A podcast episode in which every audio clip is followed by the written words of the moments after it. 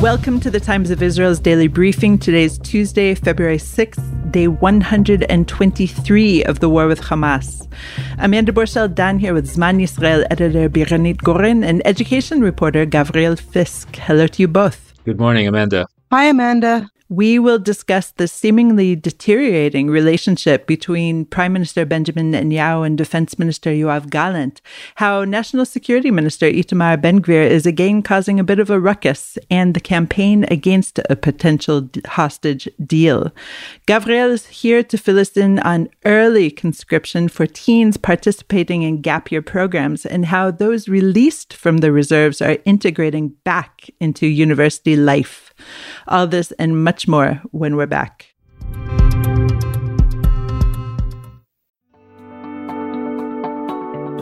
The Technion Israel Institute of Technology is where some of Israel's brightest minds ask the biggest question of all What if? What if they could take on the world's biggest challenges? What if they could develop life changing environmental, scientific, health, medical, and technological discoveries that will make a huge impact on Israel and the planet. But they don't just ask the question, they answer it too. They turn those ideas into reality. They make them happen. To see just some of the incredible things they've achieved, get the Technion Booklet of Wonders at ats.org slash wonders. We hope it inspires you to give them your support so they can keep doing what they do best. The American Technion Society. World changing discoveries by Israel's brightest minds, made possible by you.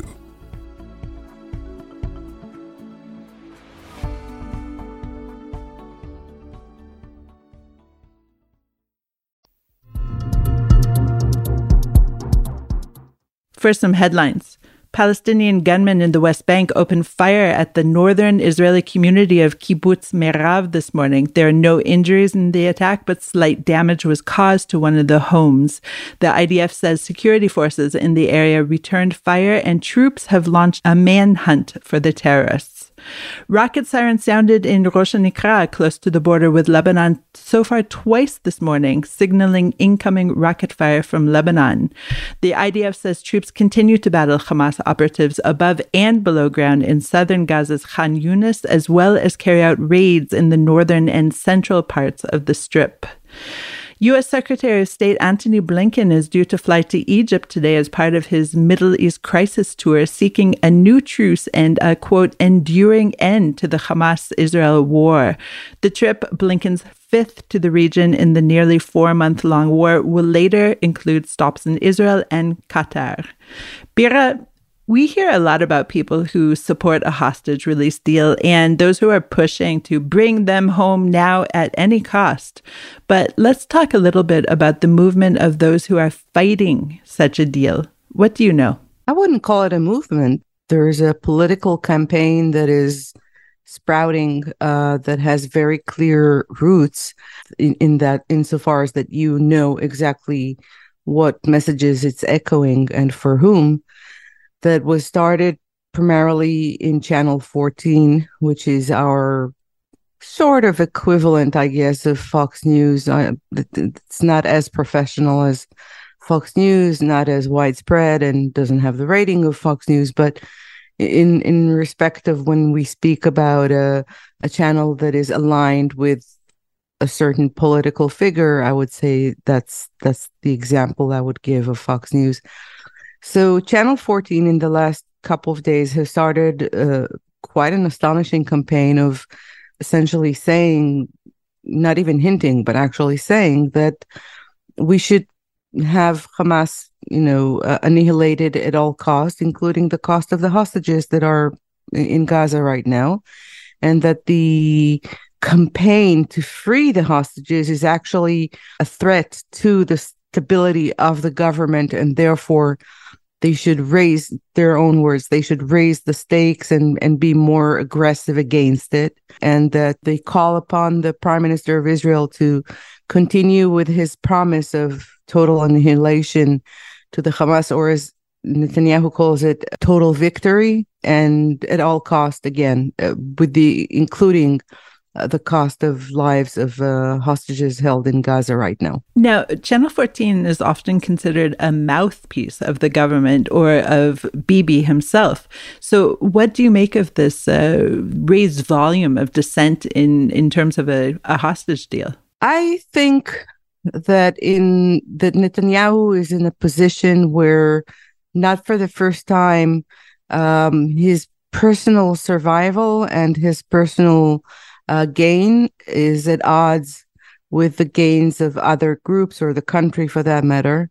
I think he has a big political issue on his hand right now, whereby the proposed hostage hostage deal, which we're all waiting, ironically, for Hamas to decide if they accept it or not, but the proposed hostage hostage deal includes the release of terrorists held in Israeli prisons and some form of uh, stopping the war in Gaza, whether it's a, a, ceasefire, whether it's pulling out. But but all those um, all those terms are completely unacceptable um, to the far right, uh, p- primarily to um, Itamar Ben Gvir and his um, Otzma Yehudit party, and to Bezalel Smotrich and his uh, religious Zionist party. And Netanyahu needs them to keep his coalition intact and, in fact, to stay in power. So he's in a situation where if he passes uh, or if he accepts um, or if if a deal comes through that includes those kind of stipulations and it doesn't even matter if it's 770 or 7000 prisoners that are being released. And it doesn't matter if the ceasefire is for 45 days or for 45 years. Either way, Smotrich and Ben Gvir will lead a, a, a no vote against it uh, in government, which means either the the deal doesn't pass through or Netanyahu loses his government, one of the two. So that puts Netanyahu in a position where you could say that he'd better off have others take this deal off his hand, whether it's Hamas that will reject it and and, and up the ante, um, or whether it's the government that will and his own partners that will say no, this is a deal that we cannot that we, we cannot do. At the same time, Bira, yesterday, opposition leader Yair Lapid uh, warned the prime minister about uh, giving continuing power to National Security Minister Itamar Ben Gvir. And Lapid again reiterated his offer to enter the government to replace the ultra nationalists in order to secure this deal. So, in a way, Lapid is giving him perhaps an option that Netanyahu doesn't even want to have on the table. Pitt isn't really giving Netanyahu, from Netanyahu's point of view, he's not giving him what he needs, which is longevity and lack of choice. Meaning, Lapid can now enter this government so that the hostages will be released, you know, give Netanyahu the backing he needs to pass this deal. But what happens the day after? Both he and Netanyahu knows they're not going to stay together forever. They're not going to run together in the next elections, wherever they may be. Whereas Netanyahu knows that Ben Gvir has no one, virtually no one, who will sit with him other than Netanyahu. So they're, you know, they're in cahoots together. They're in this till till the end of times. You know, there's a there's a 64 member government, you know, majority uh, coalition right now that is wholly betrothed to uh, or beholden to Netanyahu and to one each other. So they're they're in the same boat. Lapid saying, "Don't worry about it. I'll swim next to you." That's not going to help Netanyahu in the long run. That's not something that uh, is going to help him. My my feeling is that if Lapid and others were, if at all, I'm not sure that it will work, but if at all were able to to do something about it, it would be, and I'm sorry to say this, negotiate a hostage deal where Netanyahu's willing to free us for a certain um, price of his, you know, of, of Ben Gvir's stronghold. Um, in maybe they'll sign up and say we will make sure that your government stays intact until the next elections, which is in three years' time. Maybe if if Netanyahu can get a check like that, maybe then he'll say, okay, fine. In that case, I can make I'm free to make other decisions. But I don't know that that'll ever happen. We're also hearing of increased friction between Netanyahu and Yoav Gallant, the defense minister. What do you see happening in this situation? We first have to, you know, let it sink that Israel is in one of its most complicated wars ever, if not the most complex war ever. Uh, and inside and, and inside that situation, we have a prime minister and defense minister who don't speak to each other, who literally cannot stand each other, are finding it very hard to work with each other. It's very often that we hear stories about, you know, Gallant yelling at Netanyahu or leaving a meeting. They don't spend the day together. You know, it's quite astonishing.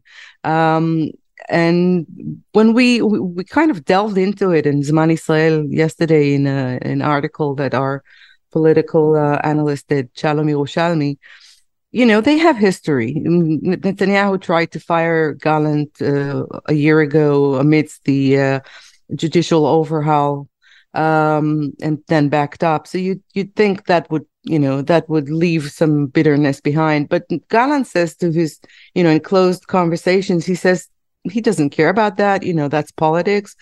And what actually really broke him was after October seventh. You know, the fact that. Um, Netanyahu started attacking the army, starting laying blame at, uh, on the army quite soon after um, the massacre, and he said that just completely broke him. That that was the the point of no return in their relationship. But uh, any, he's also warning that any any attempt by Netanyahu and his lackeys in the Likud party to try and get rid of Gallant is not going to be successful he has no plans to go anywhere. He's planning to stay and fight on. So I think, um, and Gallant is quite popular. It has to be said, both in the Likud and and in the general public. They see him as a very responsible, right wing, you know, straightforward guy. So I think Netanyahu right now is facing a problem with with Gallant that may turn into a bigger problem and may not. But right now, he's very careful. You can see it. He's very careful in not attacking Gallant, and not sending, um, you know, reporters and stuff like that after Gallant. We have yet to see the, as we call it here, the poison machine. We have yet to see the poison machine turn towards Gallant. It may happen though. Birat, thank you so much for all of these insights. Thank you, Amanda. We'll go to a short break. I got married this Monday in the middle of a war. You're not a soldier anymore. You're 50 years old. What is the matter with you? It's like a couple of kilometers from here. Like, my friend has a 4x4. Let's just go cut across the fields and go get him. Israel Stories Wartime Diaries.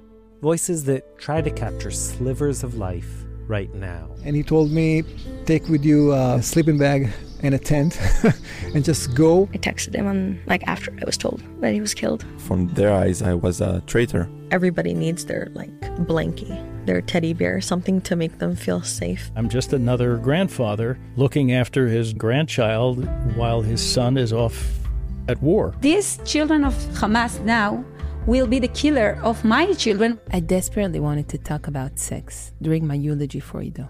Everyone has to choose to be optimistic because we don't have room for pessimism. Check out Israel's story wherever you get your podcasts.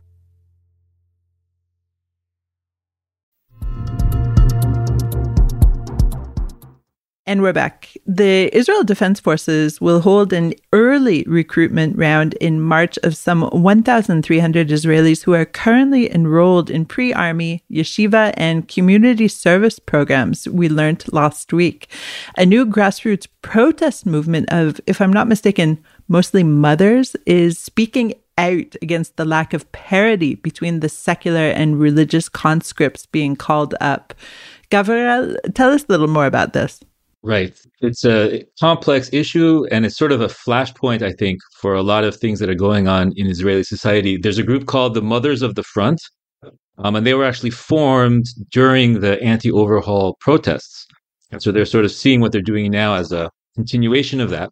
And the IDF and the Defense Ministry, actually, it was actually about a month ago that they came out and said, we need to do early recruitment for a bunch of students and the that are in the pre army programs of different kinds the original numbers were 1,400, of which only 150 were drawn from the religious Zionist yeshiva system, or the, the, the there's a combination program where they're doing yeshiva studies and army service.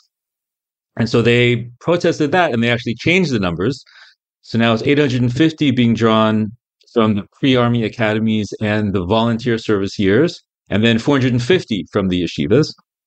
Um, but these moms are quite upset about the lack of parity, that they feel that the, sort of, the more secular community is paying the brunt of this early recruitment, um, and that the religious community, the religious Zionist community, um, has less. And I interviewed the leader, Ayelet Shachar Seidov, a few days ago. Um, and she's been in the Israeli media quite a bit. Uh, she's a lawyer, and they actually have a lawsuit. They have some kind of legal proceedings, which they're waiting to hear the result of. At the moment, it's going through the the early recruitment in March, and all these programs were supposed to end at the end of the academic year. So it's about three months early for a lot of these students, um, which is also one of their complaints. That why not let them finish out the year? If is the army in such dire straits that they need, you know, just a bit, a thousand, three hundred students um, to ruin their year and damage these programs. Um, you know, so that's that's one of their complaints. There was a protest with a few hundred people outside the Knesset yesterday, um, and it, it doesn't seem to be that effective. It's interesting to note that you know, one of the videos going around from that protest were students from the volunteer service years. And I'd like to say volunteer service instead of community service. Because in America, you know, you get in trouble with the law and you can do community service instead of jail. But they're really volunteering a year and all different kinds of things, agricultural work and doing and being in schools, um, all kinds of different things like that. And there was a group of students there, and one of the leaders there spoke, and he said, you know, if the army wants us, we'll go. No one's saying we're not going to go. It's not that kind of protest. But he said, why? Why can't we have a few more months and finish the year? It's, you know, instead of August, they're coming in March. Is it really in that dire straits that we, you know, need to, to finish the year? First of all, it's possible that yes, and I'll just butt in. Uh, it's no secret that I have seven kids, and three of my kids are in this mix right now. One of my sons is now in basic training. He did a volunteer service year last year, and we were told quite clearly that this is a privilege, not a right. And it's the same situation with my son who is in one of these mechinot. This is supposed to prepare you for the army. It is a privilege, not a right to have this kind of gap year program. And so I kind of wonder about this uh, counter protest to, to this claim that they need to finish out the year they're at the army's discretion to begin with. It is at the army's discretion to have them defer their service. And so if the army changes its mind or the army needs it, why protest? Right. Well, the it has to be said the main thrust of their protest is shivyon, it's balance. They want the yeshiva students to also be more of a part of this early recruitment there's 450 students who are now supposed to be recruited, but they're only being recruited from the second year. If they're still in their first year of these yeshiva programs, they won't be taken, unlike in these other programs. Um, and there is an element, um, there is a little bit of a difference. You know, in the pre army academies, I talked to some officials who sort of the, the central body that runs those. And you know, someone told me off the record that they also agree that there should be more balance with the yeshivas and they're going to work for that. And then a week later, they said, oh, we have stopped giving uh, interviews to the press now. So, so I think there is a feeling that it's more about the balance, not about not doing the service. Um, I, as we've discussed, I also have a son who's in one of these programs, and we had a meeting last night with the administrators and you know, the overall feeling was like, okay, if this is what we got to do, then we're doing it. One mom just said, you know, my son's ready to go. Fine, but there's sort of a feeling of what a pity. Why does it have to be this way? And it's compounded because you know these programs are looked at by the parents and by the staff and by the students as sort of a special time. It's a special year um, for these kids, and because of the war, because a lot of their staff was called up, for for reserve duty, and because of all these things, they've had to change so much. So I think it's sort of a compounded effect of why it doesn't seem. But again, the main thrust is they of the protest movement is that they want the yeshivas to take an equal amount of the early recruitment, not against the early recruitment completely, although that's a part of it. Okay, so let's briefly speak about the 360,000 reservists who are called up to the war by the IDF, and an estimated 100,000 of them were enrolled in one of Israel's major universities. So that's like 30% of all students enrolled for the current academic year. And the academic school year was uh, pushed off until ostensibly the end of December. Of course, some of the reservists were still in duty, some were released before. And so they're having this compounded problem of just getting out of Gaza, some of them since October 7th, and then trying to reintegrate into civilian society and also potentially missing uh, weeks of classes. So, Gabriel, most of the universities are really trying to accommodate them, it sounds like. And you had a site visit to Bar Ilan University. What's happening there? Right. So I visited Bar Ilan and the students are back. They had a special week orientation. Not all the universities did this, but most of them did at the end of January, a few weeks after classes began, um, to to receive the returning reserve students. Um, and there was sort of a compounded, you know, review of what they had missed for a few weeks and all of this. Um, so I talked to a bunch of students. I talked to a bunch of staff. Again, everyone's trying to do their best in a difficult situation. They have quite a bit of aid for the students. All the universities are doing this financial aid, credits for their time served so they can reduce a class maybe, expanded psychological services. There's quite an awareness of this, of the, you know, the mental challenges of coming back and sitting and learning, um, and a bunch of other things, personal tutors. Also, the semesters are shortened. They're two 10 week semesters instead of 14, and they're taking care to not try to cram 14 weeks of material into 10 weeks, but just have 10 weeks of material. So they're doing all they can. The the students that I talk to, you know, they're in a particular phase of life, most of them, which is they're in their late 20s. You know, they've they're doing a their first degree or their second degree. They finished their army service, some of them in intensive programs that are longer than the three years, right? And so then they were called up to to the reserve duty. Now they're back in school, but they still have some. A lot of them still have some responsibilities, and it's not a clean break. They also know that they might be called up again, as we've reported on. That you know all the all the reservists who are being let go, or most of them, as we understand, could get called up again in a few months. And so they also know that, and they're trying to do as much of their schoolwork and get as much of it together. I mean, the administration told me that they're going to make sure that the reservists are going to be able to finish the year, however they do it, recorded classes, uh, changing the exam schedules. One of the students said, and he had a really good point, uh, and I closed the article with it. He's like, we'll have to see the grades. We'll have to see the results the reservists have a lower, you know, average or lower test scores for this academic year than the others, then that'll be an issue going forward. Gabriel, thank you so much for this uh, update. My pleasure. Thanks for listening to the Times of Israel's daily briefing. Please check out another installment tomorrow. This episode has been produced by the Podwaves. If you have a question about this or any other episode, please drop us an email to podcast at timesofisrael.com. Until tomorrow, shalom.